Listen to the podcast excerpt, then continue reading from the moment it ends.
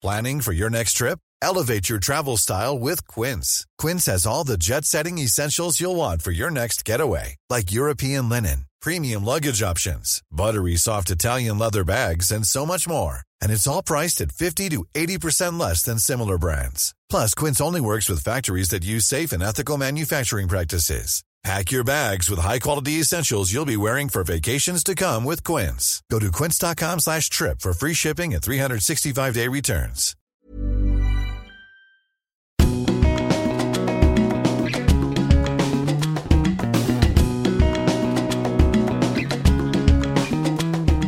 Hi, and welcome to Maths Appeal.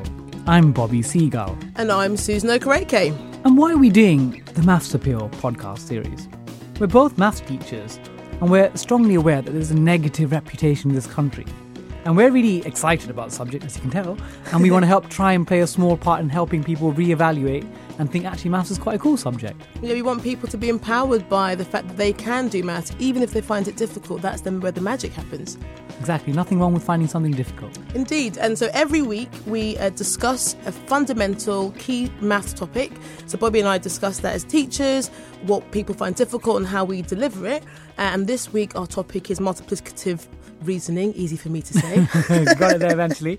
And then everyone who knows me knows that I like a puzzle. Then we have our weekly uh, puzzle on that topic. And every week we have a special guest interview from somebody else who loves maths. And so our special guest this week is Mike Ellicock, Chief Executive of National Numeracy Charity, an organisation that helps adults and children across the UK to improve their numeracy skills. And then after that, you know, if you have a puzzle, you've got to have a solution. We discuss our solution to the puzzle. But before we get stuck in, we just wanted to say a big thank you for taking the time to download this podcast. Thank you. thank you. we really appreciate your support. And I can see Susan now stretching her arms out this wide, really this much. Yeah, really. Huge. appreciate your support in spreading the word. So if you can subscribe, give us a nice rating, follow us on Twitter or Instagram. We're at Maths Appeal, or you can tell your friends about it. That would be great. Right, so let's get stuck into some mathematics. Multiplicative reasoning uh, is our topic for today. Before we're going to go, we go into the topic. We want to sort of explain how we set out this section. And this section, Bobby and I discuss as maths teachers how we think about the topic, how we then deliver it to our students, and then also some of the pitfalls our students have when they learn it, just to kind of break down what the topic is. So, multiplicative reasoning as a definition that I've have you got one, Bobby? Uh, again, I, I, people try to explain the impact of it, but I didn't find a specific mm. definition of multiplicative reasoning. Well, I found one from the DFE, which I'll, I'll, just read out just in case. I think the Department for Education. Thank you for mm. clarifying. I'm going to read it out because I've only really read the last year for me. I've kind of really found out how powerful this topic and wide-reaching this topic is. So, definition from the DFE is multiplicative reasoning refers to the mathematical understanding and capability to solve problems arising from proportional situations, often involving an understanding and application of fractions as well as decimals, percentages, ratios, and proportion. So it's huge. Lots of topics there. Yeah, really so, fundamental topics. And also, it's a type of thing. So when I first started to think about it, and I'm actually doing some work with the the NCETM, so that's the National Council of Excellence for Maths Teaching, and that's right. Teaching, teaching of maths. Teaching of maths, sorry, thank you. Um, and I've been sort of doing some work with a few of their maths hubs around this uh, in the, the, the last sort of couple of years, and understanding the breadth of this topic and how it, it kind of touches majority of the content that we deliver in uh, in mathematics up to GCSE, um, it's kind of revolutionised my view of math teaching. So it's not at first when I first heard the term, I thought it was just to do with multiplying and dividing, mm. and it's so much bigger than that. Yeah, scaling your area, your ratios, proportions, and if kids don't grasp multiplication, can I get the word right? Multi multiplicative reasoning, it means that they're access to a lot of higher level topics, like whether it's trigonometry and you're mm. rearranging an equation, you need to multiply things. That that's just not accessible. Totally. So it's that whole idea. So I think the key thing from the definition I get, I get is that as you're increasing one thing by a scale. So by by multiplying it, you're also doing it to sort of another, and it's the same as if you're dividing it, you're dividing it by that same scale.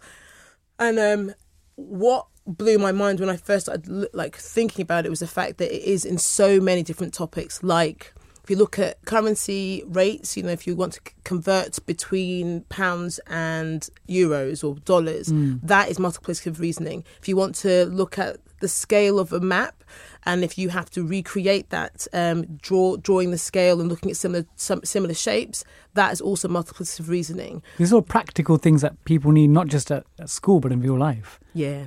Actually, one of the challenges we were giving when I went on some training was to think of a topic that doesn't include multiplicative reasoning. And that's something I'm going to put out to our, our listeners because we did. Uh, we talked about it a lot in our training session, and no one could really find something. Did everything do- come back to, oh, there needed to be some reasoning for multiplication? Yeah, that I think we kind of came to. So if you do think of anything, do please uh, let us know on our Twitter and Instagram at Maths Appeal.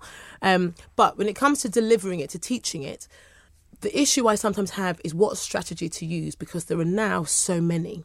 Uh, before, you know, I would maybe have taught ratios differently to how I might have taught things like scale in maps or things like proportional questions. Yeah. But now I try and do them all with the same similar strategy.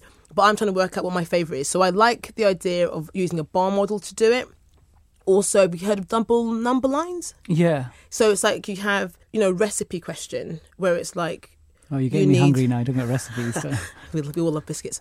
um, so we say you have a, a recipe question where it's to make, say, four biscuits, you need a hundred grams of something. You can then have your number of biscuits and your hundred grams for, and then you can then scale down the way. So to make two biscuits, how many would that be?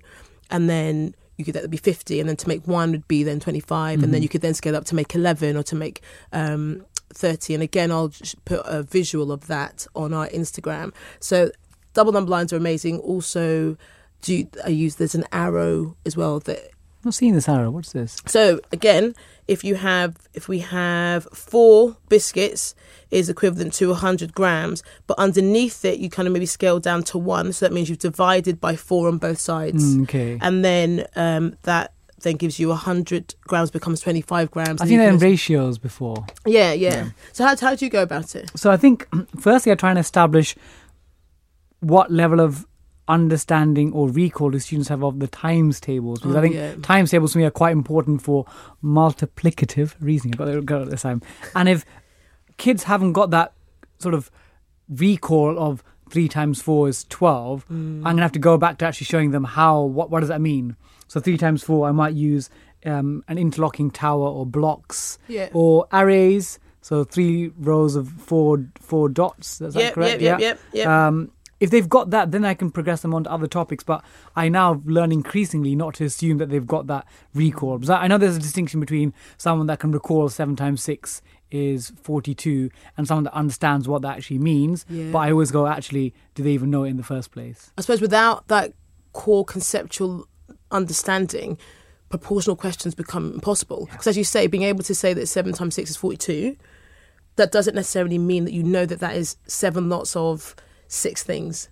Which actually, without knowing that, you are not going to be able to kind of attempt sort of proportional style questions. So again, I think the visual element is really important. Um, but I think one of the issues I think I have, having learnt a few of them now, is what ones do you share, and if you share a variety, how do you do that without confusing students? And I'm learning myself. I think it's the whole idea of practicing using them. I think you'll see some of them with the puzzles that you give. I try to use kind of visual representations because I think it can make problems a lot easier. But the conceptual understanding needs to be there for, for, for people to be able to use those strategies. Yeah, and, and, and what I find is that with whole numbers, integers, there's some students that feel, ah, I think I've got it. I understand, you know, seven lots of six, what that means. But then as soon as you introduce, let's say, fractions, Yeah. imagine we did one seventh times one sixth, Oh gosh. then they start getting confused. Confused. But again, I think that's again where the power of a diagram can really demystify it. Because I think if you're working always with always with abstract numbers, and you're not really connecting them to what that means in a visual or real setting, there's, that's where confusion can lie. Because I think there's loads of procedures, you know, of different ways of working stuff out. You know, if you were to find, um, you know, three quarters of something, you know, that divide by the bottom times by the top. There's all these things that are kind of rote. Yeah, the operation, how you mechanically. But what does that actually mean? And Yeah. once you understand the meaning, it's like then you can effectively use that strategy for any question. Yeah. I think a lot of the time, especially when it comes to GCSE style problems, the issue a lot of students have is reading the question, understanding what it is, and then working out what to do. And that's where understanding is hmm. really, really essential. And, you know, being able to problem solve because you conceptually understand what's happening. And that, I think, just takes time. does. I actually noticed the new GCSEs do have more proportional reasoning type questions. Yeah. So if kids are going out there in the real world trying to make a cake and they, they've got their proportions incorrect, you know, we're going to have a whole nation of bad cake makers and we can't, we can't afford that. And especially with Bake Off being so, Ah. you know, huge. Yeah. As we say, multiplicative reasoning is a huge topic and it's kind of a core one that can make many of the topics that we learn actually one topic. And it'd be great to hear what different people's strategies are. You know, I'm gonna we're going to share on our Instagram and Twitter some of our examples of, you know, double number lines, bar models, the arrows. But if there's anyone have any other suggestions, we'd love to hear from you at Maths Appeal. So, Bobby, I think it's puzzle time. Exactly. Again, rub my hands in glee. so you, Susan, run a pet shop Oh, with two hamsters called Victoria and Albert. Victoria gave birth to 10 baby hamsters, right. five male and five female. These particular hamsters can breed when they are four weeks old, and their babies are born after two weeks of pregnancy. So each female hamster will only have one litter, and all the litters will have 10 babies, split exactly between five boys and five girls. So your puzzle is how many hamsters will there be in total after 12 weeks? Okay, right.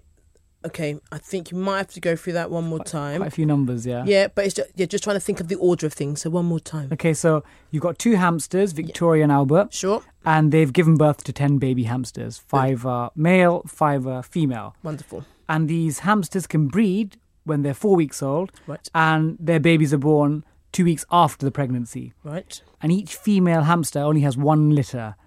And all the litters have 10 babies split exactly between five boys and five girls. So, using this information, after 12 weeks, how many hamsters will there be? Right. So got that noted. Thanks, Bobby. Okay, so while you're thinking about that, and I'm thinking about that, let's hear from Mike Ellicock, the Chief Executive of National Numeracy. So, Susan spoke to him a little while ago, and I'm really looking forward to hearing this conversation because I've got a personal interest in national numeracy as one of their ambassadors. Over to you, Mike and Susan. If you're looking for plump lips that last, you need to know about Juvederm lip fillers. With Juvederm Volbella XC and Juvederm Ultra XC, your lip look, whether it's subtle or bold, can last up to one full year with optimal treatment and no additional maintenance. Find a licensed specialist and see if it's right for you at juvederm.com today. That's J U V E D E R M.com. Add fullness to lips in adults over 21 with Juvederm Volbella XC or Juvederm Ultra XC. Do not use if you have severe allergies or a history of severe allergic reactions, or if you're allergic to lidocaine or the proteins used in Juvederm. Tell your doctor if you have a history of scarring or taking medicines that decrease the body's immune response or that can prolong bleeding. Common side effects include injection site redness, swelling, pain, tenderness, firmness, lumps, bumps, bruising, discoloration, or itching. As with all fillers, there's a rare risk of unintentional injection into a blood vessel, which can cause vision abnormalities, blindness, stroke, temporary scabs, or scarring. For full important safety information, visit juvederm.com. Hiring for your small business? If you're not looking for professionals on LinkedIn, you're looking in the wrong place. That's like looking for your car keys in a fish tank. LinkedIn helps you hire professionals you can't find anywhere else, even those who aren't actively searching for a new job but might be open to the perfect role. In a given month, over 70% of LinkedIn users don't even visit other leading job sites. So start looking in the right place. With LinkedIn, you can hire professionals like a professional. Post your free job on linkedin.com/achieve slash achieve today. My name's Mike Ellicock. I'm Chief Exec of independent charity National Numeracy. So, National Numeracy was founded in 2012. I was involved in that. And we're all about enabling everyone in the UK to be confident and competent to use numbers and data so that they can make good decisions in their daily lives. Why does it exist? Uh, there was an independent report or a report written by a charity think tank looking at what uh, charities are doing around maths and numeracy. There's a load of charities out there, probably six, uh, broadly around literacy. So the National Literacy Trust, Book Trust, Reading Agency, trying to help people you know who struggle to read and write to to um, build those skills across the age range. And so they recommended that a organisation be set up roughly equivalent to the National Literacy Trust to f- bring the attention onto numeracy. And the real driver for that was the, the Skills for Life survey data of adult skills in the UK, which showed that from 2003 to 2011, the literacy levels had actually improved quite substantially. So, from 44% of the population to 57% of the population working at level two, which is roughly equivalent to a GCSE pass in literacy. Mm-hmm. On the numeracy side, it had gone the wrong way and from a much lower base. So, from 26% of the population in uh, 2003 to 22% of the population in 2011. So, so sorry, 22% Yeah. of the adult population, are at level two. and that's a GCSE equivalent. Yeah, it's equivalent to a C or a four at GCSE. So that's almost 80% are not. Yes, 78% of the adult population could not do a kind of foundation tier GCSE question or you know sufficient to get a pass. Yeah, that's And correct. what are those actual numbers? Uh, so depending on whether you do it on the working age population, Yeah. um, but it's around 30 million adults. There's about 42, 40 um, odd million working age adults. And depending on exactly how you cut it, it's one of the numbers that we used when we launched actually was 17 million adults working at primary school levels. So that's the next level down. So fi- Right. so the, the two key stats, quite easily mathematical as well, is half the population are working at primary school levels and three quarters of the population, it's a bit more, but roughly three quarters of the population are working below the level we expect of a 16 year old. So our big drive, um, we're very interested in what's going on in schools, but the main in schools, as you well know, Susan, it's initiative overload. Yeah. Um, the politicians like pulling levers, and and things keep changing all the time. Whereas when you get out of the school system, it's it, it is nothing. There's absolutely nothing innovative going on, and very little support, and actually diminishing support, diminishing spend for for anyone who wants to either brush up on their numeracy skills or actually, um, you know, become numerate for the first time. Um, so we spend most of our time and energy thinking about the stock of adults. Um, so if we think about the flow through the system and then the stock of adults, so there are 20, 30 million adults who definitely need support in terms of their numeracy skills. Um, there are about 700,000 kids in each cohort going through the school system. You know, obviously need support. There's a lot of support there. They're a captive audience. Um, once you get out the back of that, it's um, a bit of a own. desert. Yeah. Wow. So your so your charity is effectively targeting adults who need support and want support. Yeah. I mean, it's we're we're cradle to grave in terms of our interest. Um, so we we're very interested in parents. We've got something called a family maths toolkit, which I'd uh, recommend your listeners uh, search and, and have a look at online. Um, but yeah, our main tool is the National Numeracy Challenge. So that's an online adaptive assessment. Uh, it's multiple choice. You can access it on a phone. Um, you register and then you you get presented with an assessment. It takes between half an hour, 45 minutes to work through, and it works through the different areas of, of maths. And you get a score at the end of it. So it's Um, like a, a test. yeah, it's an a- interactive test. yeah, it's an Okay. assessment and it's adaptive. That's one thing to, to bear in mind. So, so people who are a bit more numerate, you, you, if you keep answering questions right, you get harder and harder questions. So you'll get questions that go up into kind of level three questions, and they're built around a, uh, something that we developed uh, with Lynne McClure at Cambridge Maths and, and various other mathsy people plus businesses, unions, um, called the Essentials of Numeracy. So what we what we tried to do was think think of if you start with a blank sheet of paper and you think of demand pull rather than supply push. Mathematics education has basically been driven by supply push. So you get some mathematicians and some politicians together in a room and they decide what everyone needs to study in maths. A curriculum. A curriculum.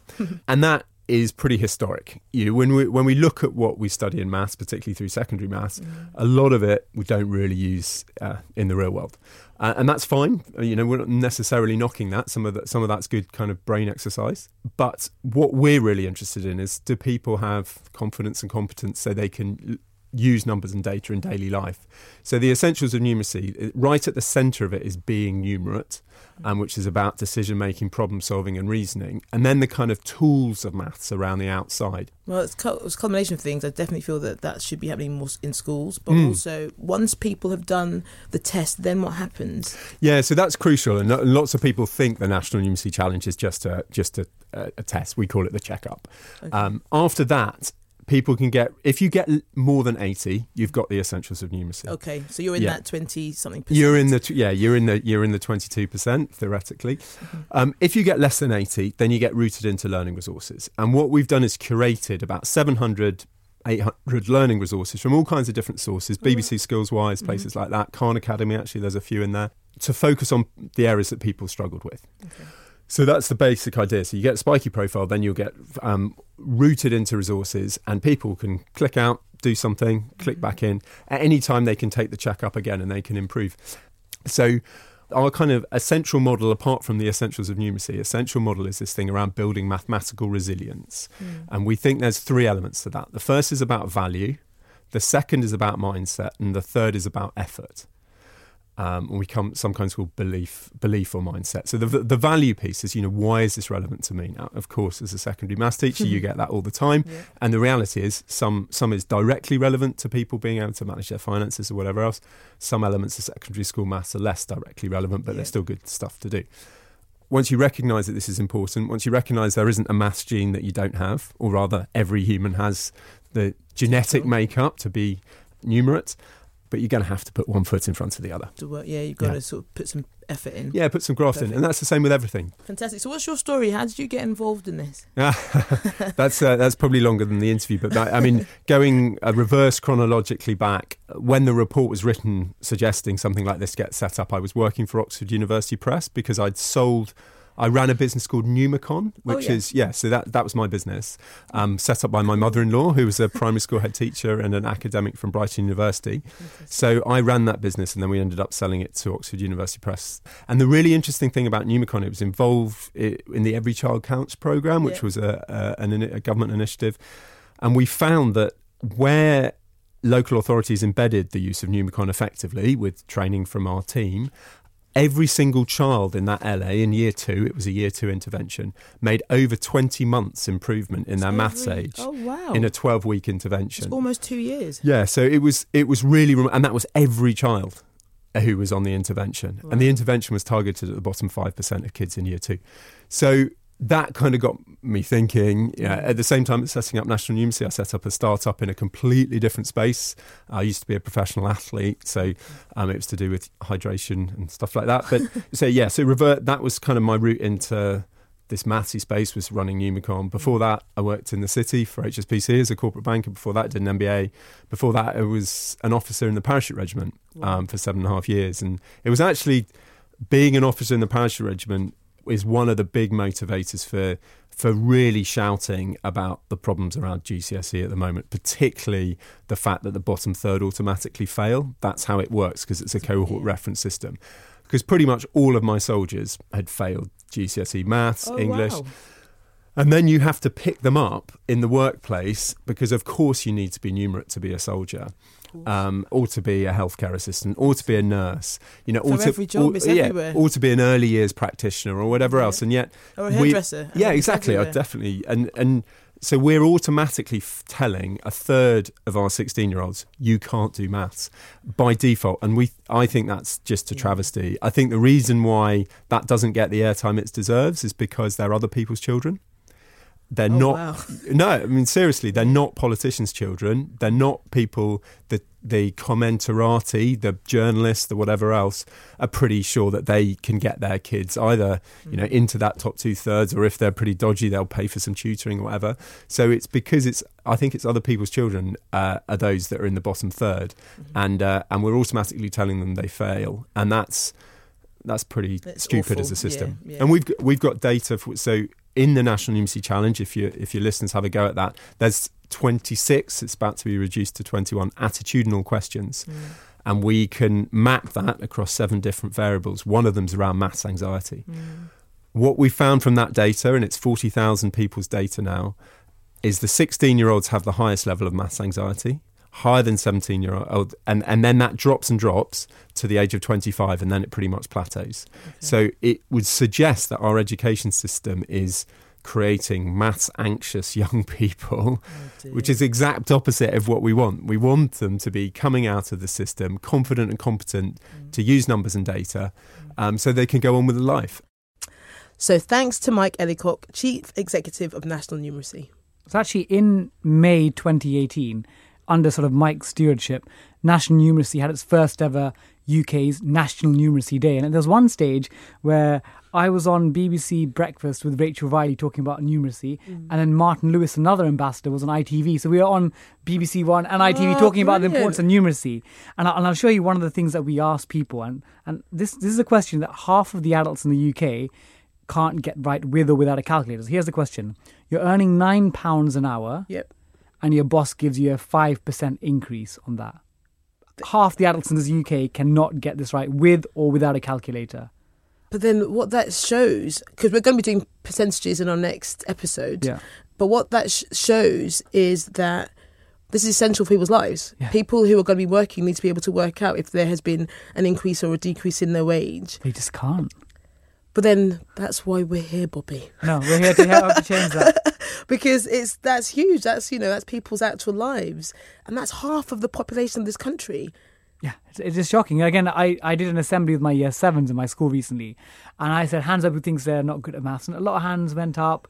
Let me put you a question here. And I put that question up on the board, mm. and most kids were able to say, okay, 10% is 90p, h- half Yeah. of that 5%, 45p, add it Yeah. on, 945. And I told the kids, if you can get that, you've You're got a skill that's better than half of the adults in the UK. And that's, But then what was amazing about, oh, I'm really quite sad about what Mike was saying was he was talking about how every year we sort of are effectively generating young people who are going to become adults who are like maths anxious, which you know.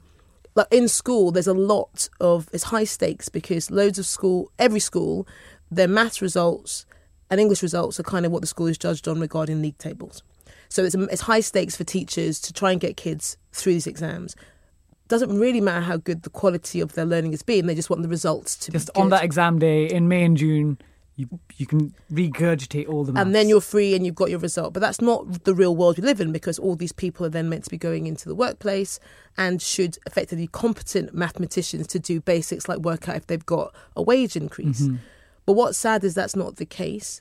And, you know, also it's not the case. And plus, those people who are now young, from young people to adults, there's hardly any support for them. That's why this this charity is so important because without it, there's what five said five different charities for literacy, Yeah. and they're like the only one for numeracy, which is insane Yeah. because it's such a need. Like it's it's it, his chat really blew my mind because I'd not really thought about the extent of the numbers. Like 30 million adults. The numbers are staggering. And again, I'm- I've got in front of me the, a copy of their, their latest, almost like brochure of what they do. And it says here that the total cost of the UK economy uh, is 20 billion pounds a year. A and for every, for every individual, it's 460 pounds because of poor numeracy. So this, didn't- you know, it's not just like an ethereal. Oh, you should know your trigonometry and your Pythagoras. It's actually hitting your back pocket because people can't work out whether the- a, you know, an exchange rate they're getting at the travel agents or whether it's a good one or yeah, not? Yeah, because they just they, they can't sit down and understand the, the, the mechanics of numbers.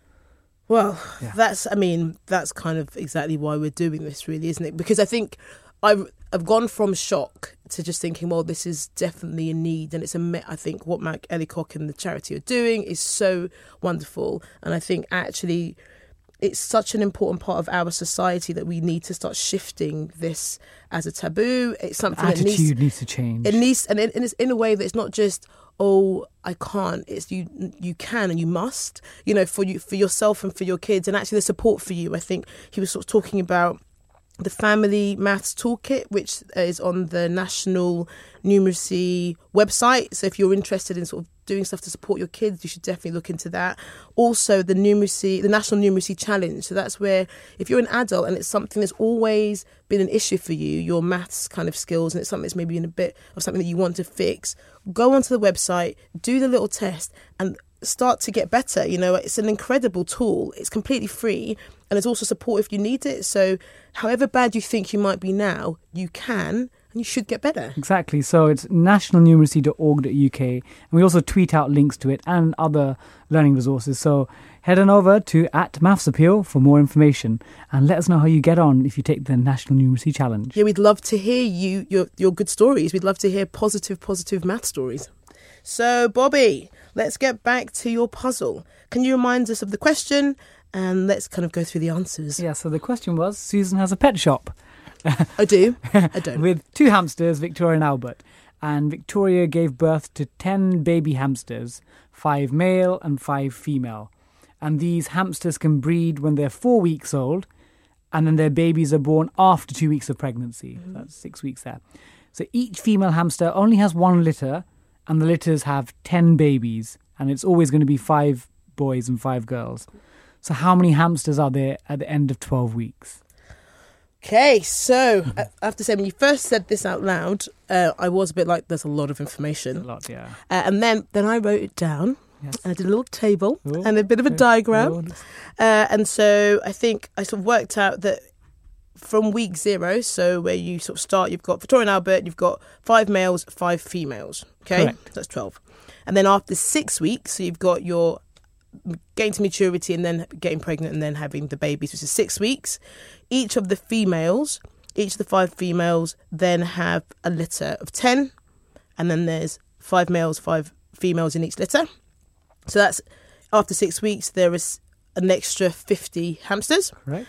And then of those 50, five of the fem- females in each litter has another 10. Correct. So that's 50 times five, which is 250. So adding that all together, 12 plus 50 plus 250, which is 312. And that's the number I have here. Boom. Boom. And I will show again. We're going to show our solutions on uh, Instagram and Twitter at Maths Appeal. But yeah, like it was one of those things when it started. I was like, Because there's a lot of information. I would say sometimes with maths problems, especially ones that you listen to, you might, oh, I, I got the answer straight away. Whereas this one does require you to write, get a pen and paper for sure, write down the, the key information, distill it, and then, like Susan's got a lovely little diagram showing how she's worked it out. I do love a table. you do. I do love a table. Yeah. Um, She likes IKEA as well. yeah, I do. um, yeah, so I have to say, I did feel quite satisfied Yeah. when I'd done it. Yeah. But it was, I, I- did feel at first when you started speaking, I was like, that's a lot of words Yeah, yeah. and numbers. But I feel very satisfied with myself. And that's it from us. Thanks again for downloading this episode of Maths Appeal.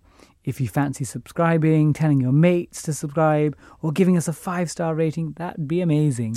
And our guest next week is Gareth Jones, who you may know better as Gaz Top, one of the presenters of How 2 from back in the day. And he's going to talk to us about his love of maths and science. Oh, I, lo- I love that guy's program. Um, before we go, one final bit of maths trivia, and again, this is taken from the the cuts of the my book, The Life Changing Magic of Numbers. So, here's a quote from Alice in Wonderland, or Alice's Adventure in- Wonderland, by Lewis Carroll. So she says in chapter two, four times five is twelve, and four times six is thirteen, and four times seven is, oh dear, I shall never get to twenty at this rate. And it sounds all jumbled up, yeah? yeah, I think she's made a few mistakes. Four times five is 12. But there are people out there on the internet that have said actually she's using a different base system. So oh. four times five is obviously 20 in our base system. But if you use base 18, where the first column, as it were, is all units and the second column is all 18s, Yeah. and the third column is Thirty. 18 squared. Oh, whoa. So it's actually it's f- yeah, four times five is twelve in base eighteen, and four times six is 13 and base 21. Um, so there you go. Alice in Wonderland is uh, just uh, working in a different base system to us. But two different base systems. Yeah, and actually, I think the last one she even wor- worked in base 24. So yeah, multiple base systems. That is a trippy book. So next time you read Alice in Wonderland, you know, there's maths in there. It's everywhere, Bobby. so thank Bobby and thank you for listening. Maths Appeal is presented by Susan Okereke and Bobby Seagull.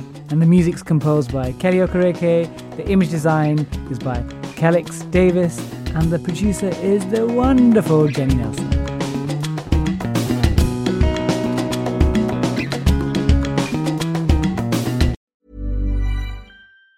Planning for your next trip? Elevate your travel style with Quince. Quince has all the jet setting essentials you'll want for your next getaway, like European linen, premium luggage options, buttery soft Italian leather bags, and so much more. And it's all priced at 50 to 80% less than similar brands. Plus, Quince only works with factories that use safe and ethical manufacturing practices. Pack your bags with high-quality essentials you'll be wearing for vacations to come with Quince. Go to quince.com slash trip for free shipping and 365-day returns.